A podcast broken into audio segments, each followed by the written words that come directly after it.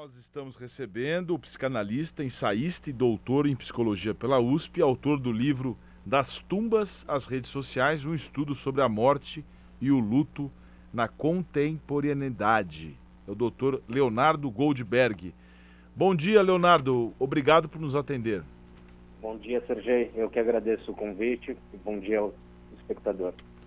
O, o título do livro é forte, né? Das tumbas às redes sociais. O pessoal está ressuscitando e vindo perturbar a gente nas redes, é isso? É exatamente por aí. Na verdade, é, um, é, é, o resultado da minha tese de doutorado, que foi uma pesquisa, sobretudo sobre como a gente pode pensar o luto a partir do momento em que né, as nossas redes sociais continuam, independente dos nossos corpos, né?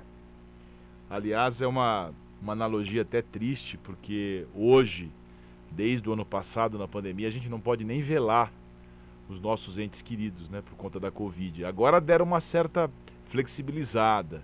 Você pode ir lá, velório rápido, mas mesmo assim é dramático, né, meu caro Leonardo? É, é dramático e é muito triste a gente pensar que esse momento, né, o do rito fúnebre, tão importante para a elaboração de um luto, de um luto possível, ele estava simplesmente sendo pulado.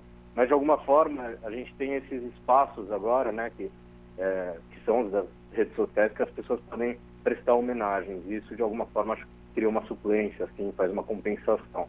Ainda que mínima, mas faz uma compensação. É, não substitui, mas dá uma ajudada, né? Uhum. Vamos falar aqui então sobre a, a, cultura do cancelamento. Eu confesso, Leonardo, que eu não entendo, eu não entendo, eu não entendi ainda o que é cancelamento, é, em especial nas redes sociais. Cancelamento é você se manifesta, a pessoa vem e enche teu post de críticas, ou você é tão perturbado a ponto de ter que sair da rede, ou você é colocado no ostracismo. Explica o que é essa cultura do cancelamento. É, essa ideia de colocar no ostracismo seria o horizonte ideal do, dos canceladores. É, o que a gente chama de cultura cancelamento de cultura do cancelamento hoje é uma derivação daquele movimento Me Too, né, que começou com denúncias de abuso sexual em relação ao produtor Harvey Weinstein é, norte-americana. É, mas, de alguma forma, é um movimento né, de boicote que é atemporal. Quer dizer, a gente se incomodar com alguma pessoa pública e simplesmente fazer um movimento coletivo para, de alguma forma, excluí-lo do campo político. Quando a gente descreve dessa forma, a gente pensa, isso é atemporal, isso é humano, mas nas redes sociais, como de alguma forma se intensificou, a gente consegue isolar, destacar esse movimento, a gente passa a nomeá-lo de cultura do cancelamento. Mas esse é um movimento novo? Ele já existia antes em outra mídia, em outra proporção? Nessa proporção, nesse grau de, de arranjo, é, é, é relativamente novo, Sergei. E exatamente como você descreve, né? É, poluir a mídia de alguma pessoa pública, é tentar excluí-la da mídia, é de alguma forma fazer esses, esses movimentos que são políticos, sempre políticos, para excluir aquilo que a gente considera incorreto. São essas correções morais que, por exemplo, no Brasil, no, é, nos anos 80, nos anos 90, se chamava de patrulha ideológica, de é, quer dizer, se aquele cara não corresponde completamente ao que a gente considera ideal, vamos lá excluí-lo, né? É, a gente fica imaginando como é que funcionava antes. Você tinha toda uma pressão democrática de algo que desagradava a população de um modo geral, mas o processo era mais lento até chegar a pressão sobre aquele fato ou sobre com a internet isso tudo ganhou mais projeção. E só para ficar claro então como é que ocorre na prática esse esse movimento ou, ou essa cultura? Ela é de retirar? É de muitas críticas em relação à pessoa. Por exemplo, aquela personal, personal que Gabriela Pugliese, ela fez lá uma, publicou uma festa, né, durante a pandemia, e ela recebeu tanta crítica que ela desativou a conta dela do, do Instagram. É isso mais ou menos ou não? É, é exatamente isso. Alguém faz, toma alguma atitude que a gente não considera razoável e existe uma pressão tão grande, uma pressão em relação ao boicote, que a pessoa tem que ou sair da rede ou fazer uma retratação pública.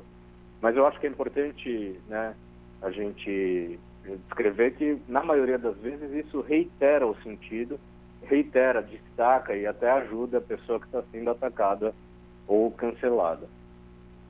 É, no caso dela, da, da, que foi citada, ela desativou, voltou e hoje tem mais de 6 milhões de seguidores. Então, Isso. digamos assim, talvez até seja um, um, conselho de um coaching de, de rede social, não insista, né? Talvez dê um tempo, depois volte, é isso? Eu acho que algum assessor de mídias sociais pode sim falar dessa saída passageira das redes ou da adoção né, do radical oposto, como na política a gente vê de alguma forma é, muito adotada, né? Quer dizer, o, quando a gente tenta isolar e cancelar o outro, o outro pode adotar essa faceta do politicamente incorreto e isso se transforma em algo muito forte, né? Como marketing político. Você mencionou política, né? A, muitas pessoas que têm uma vida pública, não necessariamente política partidária, são alvos de haters e de um certo linchamento virtual. Aliás, eu, eu percebo que muitos políticos mesmo partidários, eles têm uma preocupação com a popularidade nas redes.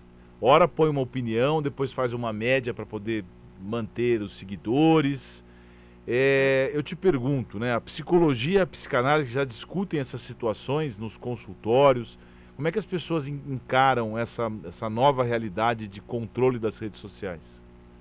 É, é, é, discute, sim, a gente tem que se haver com as tecnologias do nosso tempo e, de alguma forma, claro, na, o que a gente acompanha é que essa preocupação em relação à política, em relação às pessoas públicas, é algo invariável. É, elas precisam adotar né, certo discurso, certo que de alguma forma corrobore com o ethos, com a moral vigente da época. O que é muito problemático, né? Quando a gente vai descrevendo aqui, a gente pode pensar em todos os últimos acontecimentos no Brasil, as tentativas de cancelamento que de alguma forma falharam, né? Como a gente considera minimamente ideal, progressista, democrático, e de alguma forma, pelo contrário, reiteram o sentido daqueles que não compartilham essa ideia é, minimamente democrática, minimamente é, progressista, minimamente de aposta na ciência, na tecnologia. Ô Leonardo, você já teve algum paciente político? É, já tive, sim. É?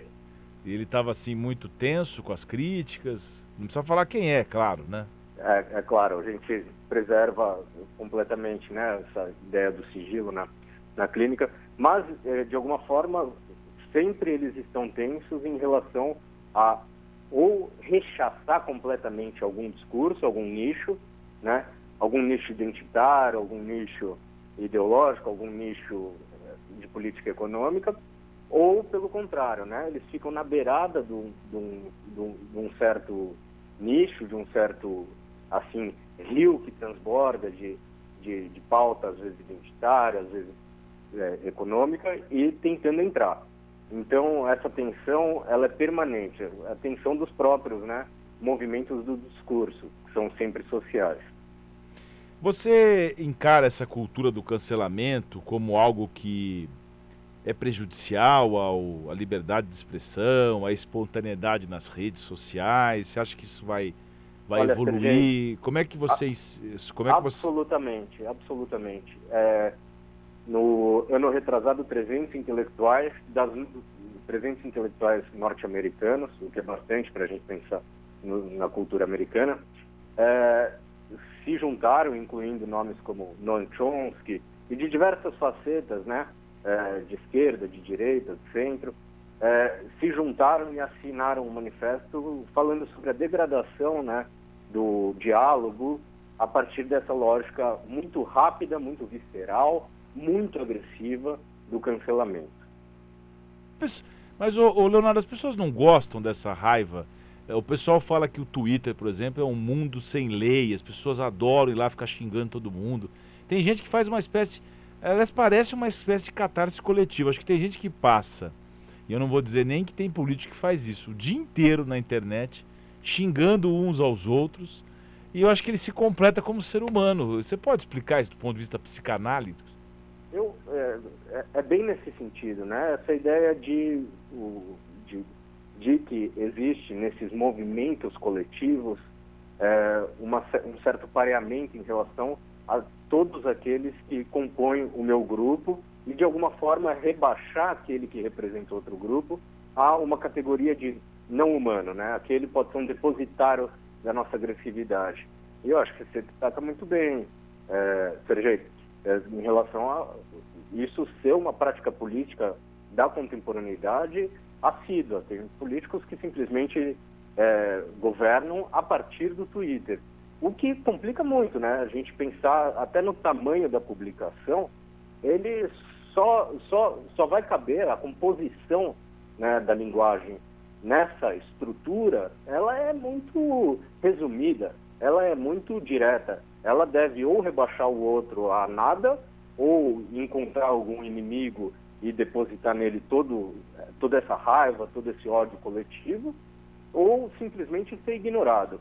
É, a gente pode perceber que é, a, a, o próprio presidente da República ele é o, o mais é, o que tem mais pontuação lá no Twitter em relação a número de interações. Quer dizer, ele consegue de alguma forma pegar no fígado daqueles que é, se juntam como grupo e rebaixam os adversários políticos a uma categoria inumana, né?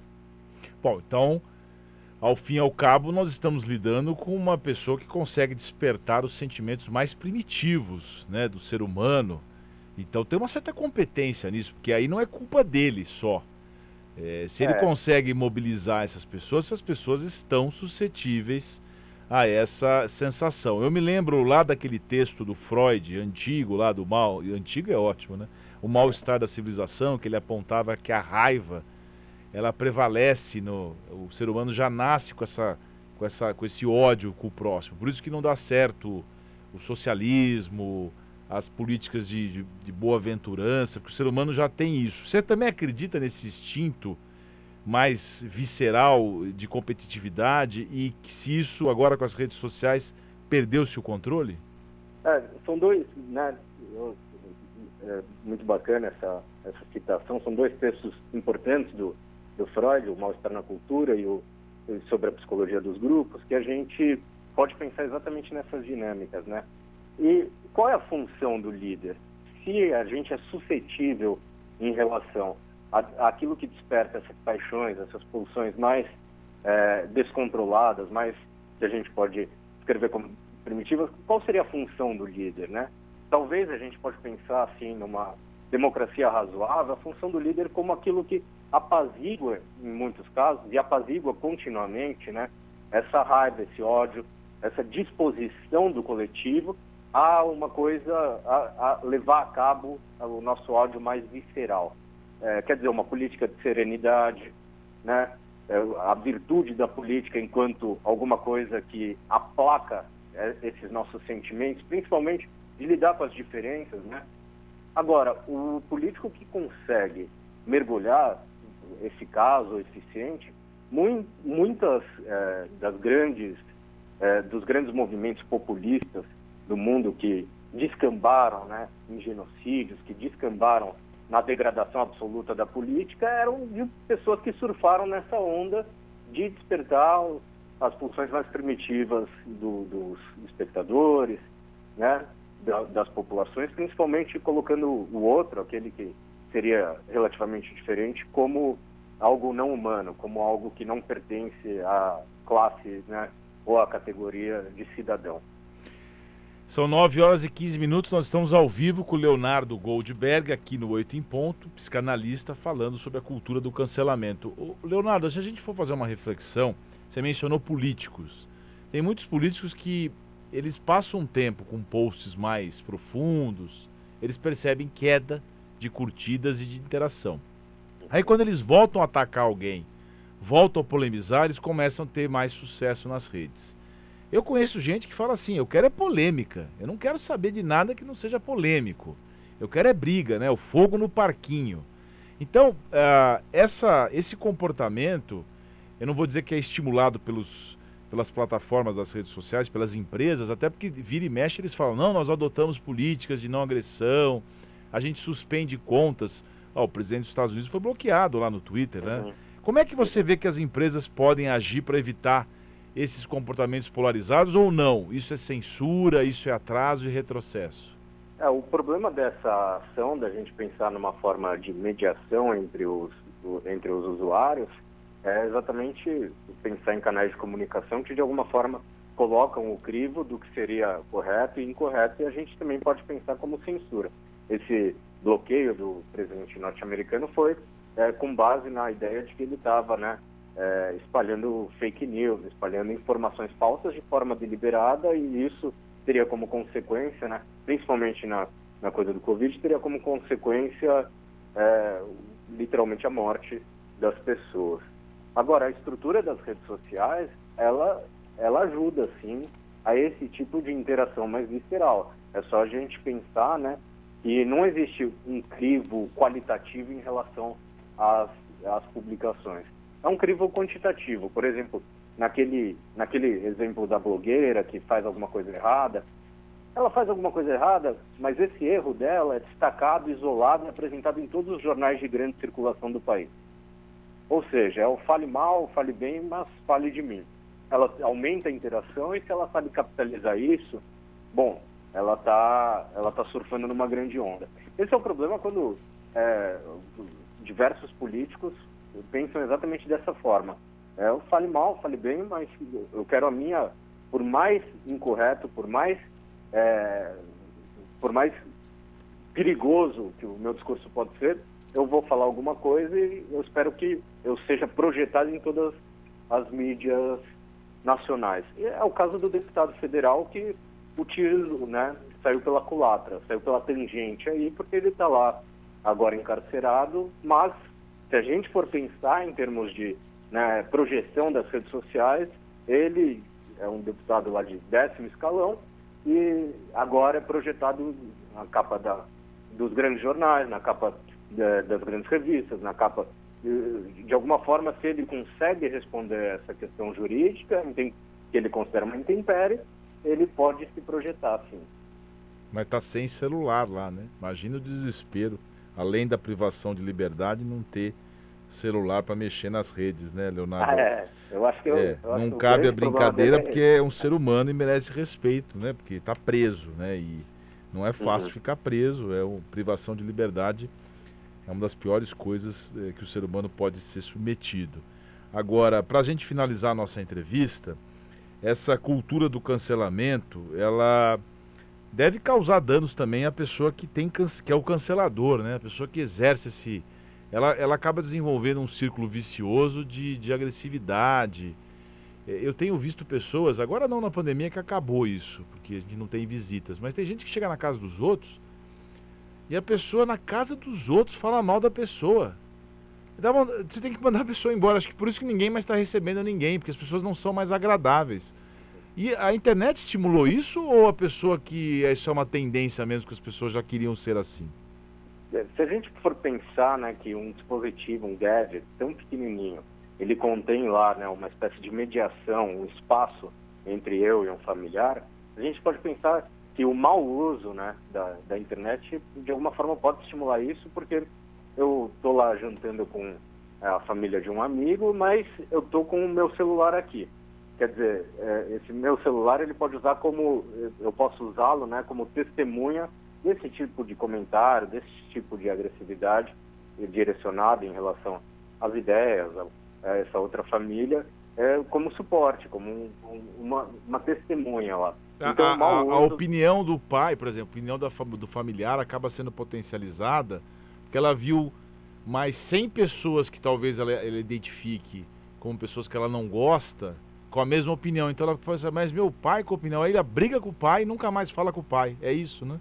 Perfeito, perfeito. Esse deslocamento é exatamente isso. Quer dizer, mas meu pai tem certas, às vezes não é nem opinião, certas características o colocam num grupo com certos adjetivos e desse grupo eu não faço parte. Então, se meu pai faz parte, quer dizer, eu acho que essa, esse exemplo é perfeito porque a ideia, né, são de bolhas muito isoladas umas das outras. Quando as paixões humanas, as amizades, os amores, os afetos, eles são sempre da ordem da intersecção. Quer dizer, o outro faz parte de um grupo, mas tem um pedacinho do grupo dele pensa algumas coisas parecidas, algumas coisas diferentes também. É pensar sempre, né, que ah, os grupos sociais, eles se encostam, eles dialogam através das intersecções. E o ser humano, né, são, o ser humano, a definição do ser humano é exatamente essas linhas de intersecção, essas paixões que são negativas e positivas, é bom e mal.